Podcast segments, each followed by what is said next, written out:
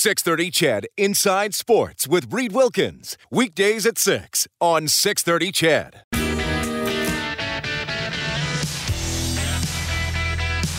Your home for all the news and expert opinion. Inside Sports with Reed Wilkins on 630 CHED. Here's what's going on in the NHL tonight. Hurricanes lead the Rangers 3 1 in the second period. Also in the second, Penguins and Blue Jackets 2 2. Islanders up 2 0 on the Coyotes after the first. Stars and Red Wings tied 1 1. Later, Chicago home to Mini Panthers at Canucks. The Lightning play the Ducks, and the Blues take on the Tentacle team. Oilers and Flames tomorrow at Rogers Place. 6.30 for the face-off show. Game will start at 8 here on 6.30 CHED. Then the Oilers are going to be in Vancouver on Tuesday as they get back into playing a normal NHL schedule. Nugent Hopkins goes on long-term injured reserve. Smith on injured reserve. Uh, won't have Hyman tomorrow still. COVID protocol. Probably not going to have Skinner available. He went into COVID protocol earlier in the week. So uh, I would expect Koskinen to be the goaltender once again. Got a canned ham here from a uh, faithful old listener who goes by the handle Oven Chicken. He says, I don't think the coach has lost the room. I think the entire team is panicked due to poor goaltending. The bad goaltending leads to everyone losing confidence.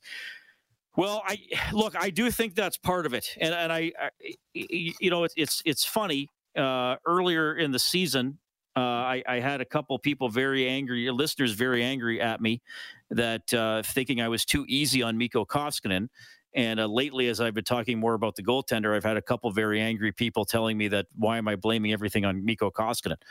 Well, I'm not, but I do think the Oilers' goaltending as a whole has not been good enough. And as we saw last night, in the first period and even parts of the second period, there is no larger eraser for mistakes in the sport of hockey than a goaltender. And I would say with the Oilers goaltenders, not only have they not been erasing enough mistakes, they have also been allowing goals that aren't of a very high quality against, that other goaltenders aren't giving up. I, I mean, I, I would argue that once in this last 16 in this uh, pardon me 15 once in this last 15 game stretch that the Oilers have clearly had the better goaltender in a game and I would say that was the win over uh, over Columbus. Now sometimes a hot goalie is going to beat you. I mean if it ends 1 nothing last night or 2 nothing and Bobrovsky gets the shutout, well then okay, you're not talking maybe about the Oilers goaltender, but you know, first goal short side, he's he's all the way across, still goes in off his glove third goal. Yes, it's Barkov shooting it, but yes, it's also kind of from fairly long range for a wrist shot, and it still goes in. You don't usually see goaltenders allowing those types of goals, uh, allowing the Oilers to score those types of goals. And I, I think there's, I mean, let, let me ask this: when you're watching a game, are you confident when the other team's getting a shot on goal, or are you cringing every single time, even if it's a harmless looking shot? I won't answer that question for you, but you can answer it in your own head. Uh, Lee is on the CertainTeed hotline. Lee, thanks a lot for calling. Go ahead. Thanks. Uh, how are you, by the way? Good.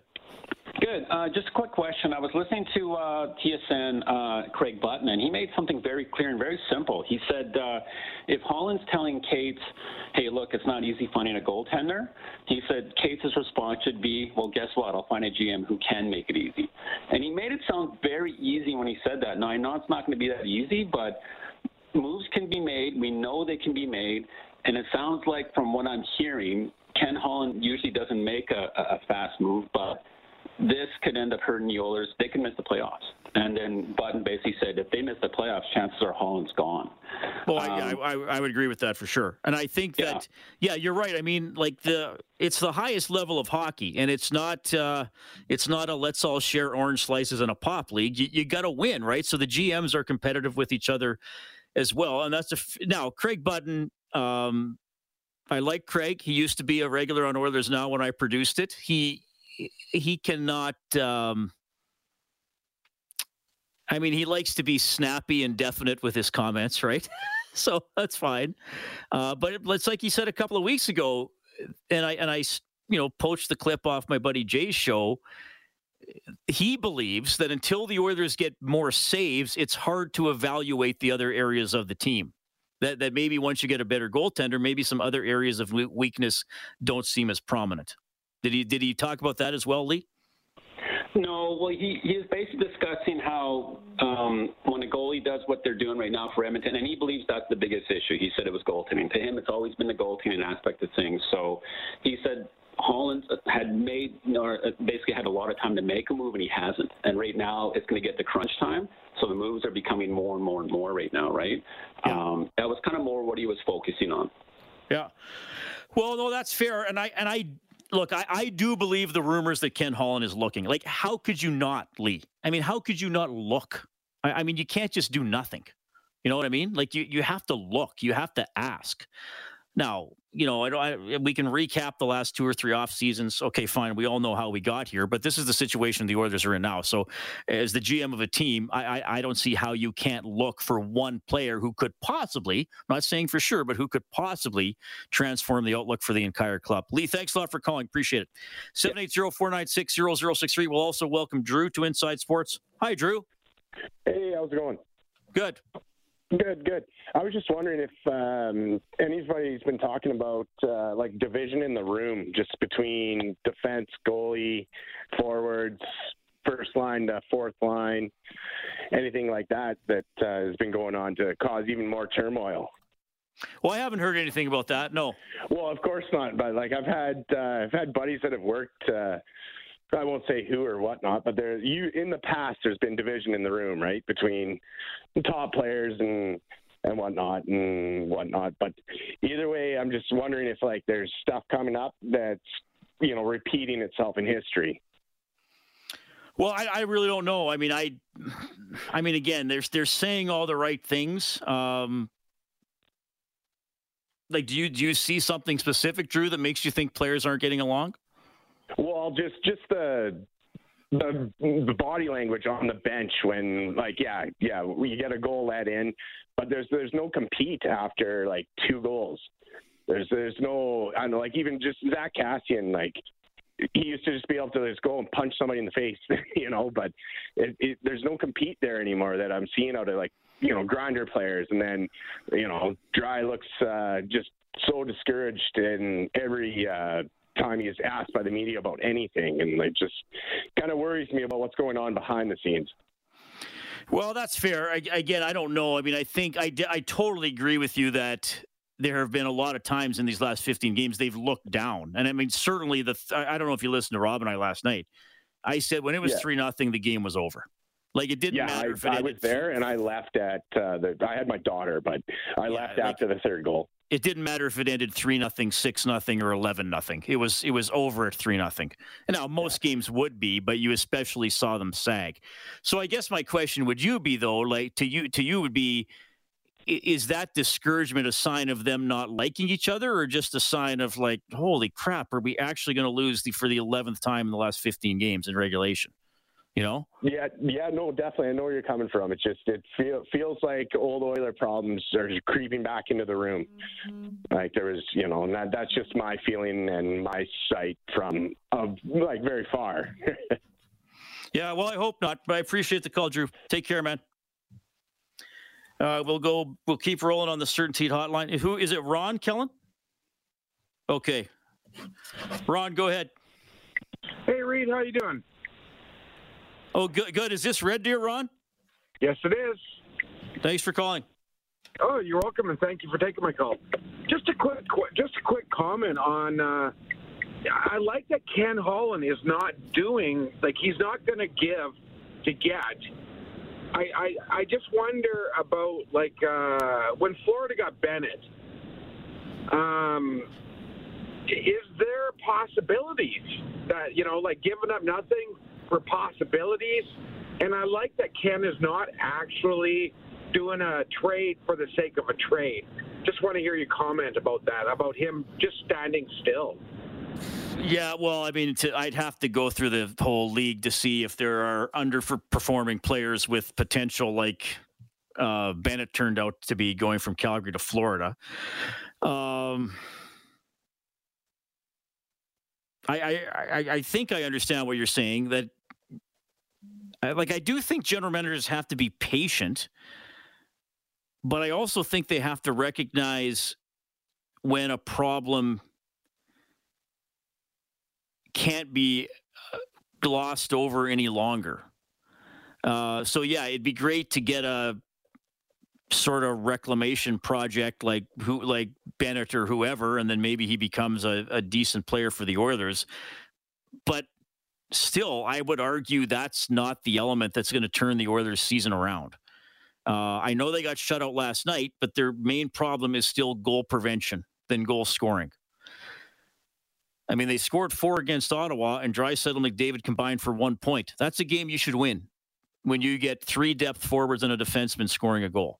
They can't prevent goals, and it was it's a combination of defending and goaltending. Again, my argument is goaltending is one guy that can erase a lot of mistakes.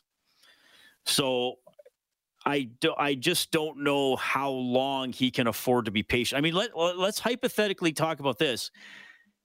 We're 5 games away from the halfway point of the season. So it's not complete crisis time, even if the Oilers go two and three in their next five games, they're going to be 19, 19, and two at the halfway point of the season. That's not a that's not a playoff pace. So even if they start playing 500 hockey, they are now that that will not be good enough to get them into the playoffs. So Ken Holland has to look at that and say, I need a team that needs to play probably at least 600 hockey the rest of the way who would what position would be a bigger help than any other position to do that? And I think would be the goaltender. So yes, like I don't think Ken Holland is a dumb man. Do I like all his work here in Edmonton? Well, no, I don't. That comes with the territory of of being an NHL GM.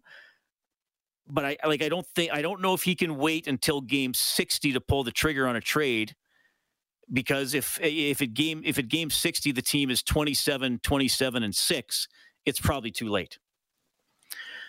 We have uh, Peter up next on the CertainTeed Hotline. Peter, you're on with Reed. Thanks a lot for calling. Hello, Reed. How are you doing? Quite well. Um, I I feel the Oilers are like a beer league hockey team. They they have no desire to hit anybody. They all they want to do is try to poke check the puck off a guy, and then go up the ice with it. Like Darnell Nurse like last night, Markov, his that third goal, he just cut in the middle and shot and scored, and, and nobody touched him. No, the other teams are not scared to come in and play the Oilers because they it's a it's a beer league hockey game. You know what I think, Peter? I, I think over these 15 games, the Oilers have become a very hesitant team, and I think that is to me that's the theme of what you're saying. I think they've become a hesitant team because the losses have piled up. The confidence has waned. I mean, I bet you if you but, counted how many missed passes there were last night that should have been completed, I bet you the Oilers were double the Florida Panthers. Like going through the yeah. neutral zone, short little passes, not hitting a guy in stride, not smoothly taking the puck off the boards and getting it going up ice. And I think that pertains and that, that, I think that hurts them defensively as well because they're like, well, wait a minute, should I? Oh, uh, should, uh, do I go to? Do I? And then it's too late. I think they've become a hesitant team over the course of this slump, quite frankly. What, when was the last time you seen somebody hits somebody in center ice like Tom Wilson hits for the Washington Capitals? Uh, the best, op- they, the, the best, the best open ice hitter the Oilers had in my tenure doing the games is Matt Benning, and he plays for Nashville. Yeah, and you know, but he, I don't know, like they the other teams just skate, skate. They can skate. They can go in and they like. He's so busy trying to poke check that puck, or you know, and like, and then I don't know who one of like they did a one of the goals last night was a given goal. The guy went out towards the the blue line. He passed it. The guy turned instead of staying with him and and taking a piece of him, he turned to and then the pass come back. Boom, it was in our net. Well, the second the goal, Oilers, yeah, Foegele and Draisaitl were both skating away from the guy who scored. Yeah, yeah Peter, I got to run. Thanks for listening. Thanks for listening, Peter. Sorry to cut you a little short there. Still got a couple folks who uh, want to check in here, Fred and Todd. I got to get in a commercial. Pat Steinberg's going to help us preview the game tomorrow as well.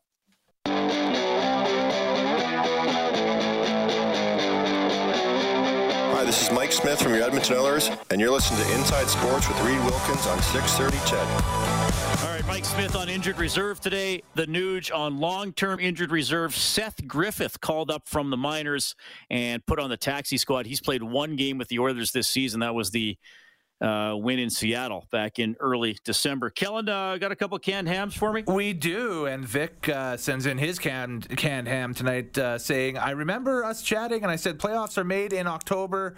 Uh, you replied, except for the really bad January the Oilers had. You were very right. So there you go. Uh, and we'll go to Frank in Edmonton." I just lost a text and it just came back. All right.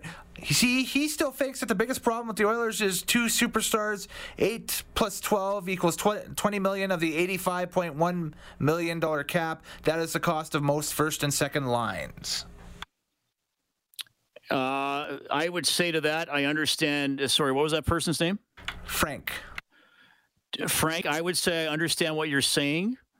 I would also say go look at the Toronto Maple Leafs salary cap structure and uh, tell me if it's still not possible to have some really high played players and still have a good team. We will go to Todd on the CertainTeed Hotline. Hello, Todd. Hey, how's it going? Well, I'm doing well. How are you? I'm okay. Um, I think your point about the Oilers becoming super hesitant is a great one. Uh, I think the confidence is just completely shot. When they started like gangbusters, um, we knew they weren't that good. We wanted to believe they were, but we knew they weren't that good the stretch they're on, we know they're not this bad. They're somewhere in the middle. Um, they just need to win desperately. I just like to say that the the number one struggle with this team though is they don't have an identity. They're not well built. Uh, they're bottom six. You you look at a team that has one or two really good lines that were successful. The Bruins managed to do it for a lot of years, but their third and fourth lines had roles. They bought into those roles and they played like hell. And the Oilers don't get that buy-in from their bottom six. They're small. They're not particularly fast.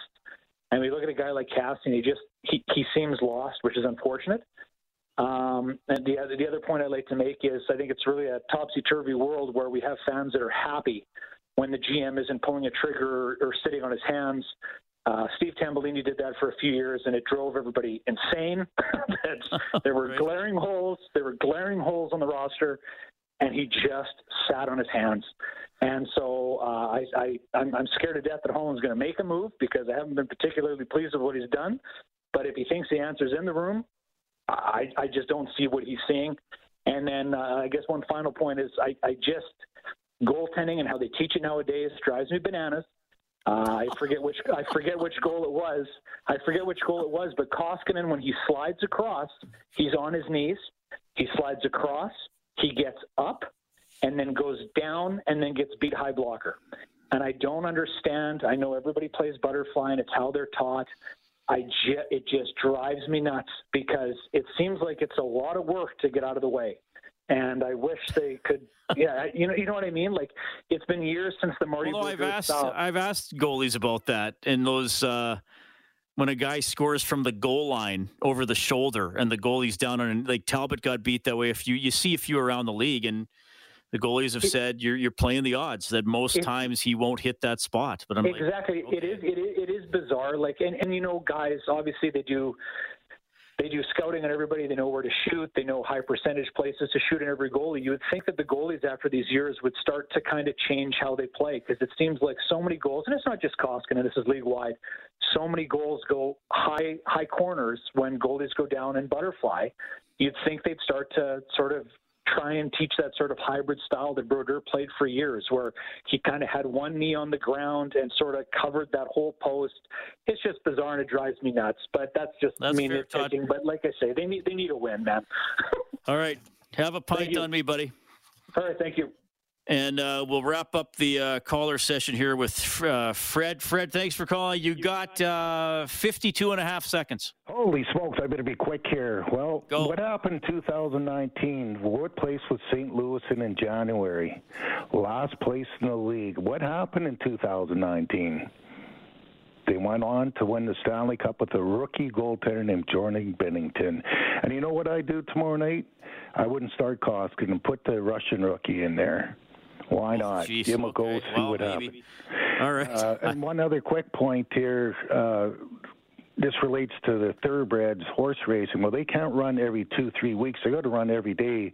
And I think the Oilers playing 50 games in, what, 100 days will be great for McDavid and Draisaitl. They're thoroughbreds. They got to be out there lots, not just once every two, three weeks. And you know what? Sick of the negativity of a lot of people in the city right now with the Oilers it's not over. There's still over half a season. Why can't they get into the playoffs, Reed? Why not? All right. Thank you, Fred. That is Fred on the CertainTeed Hotline, professional grade building materials. It has been a tough go for the Oilers. Uh, quite frankly, it hasn't been a very good go for the Flames lately either. So we'll dive into that with my buddy Pat Steinberg from Sportsnet 960 in Calgary. And I'm really looking forward to catching up with a 2015 Grey Cup champion here in Edmonton. He's now the strength and conditioning coach for the Las Vegas Raiders. The Anthony Batiste is going to be on the show.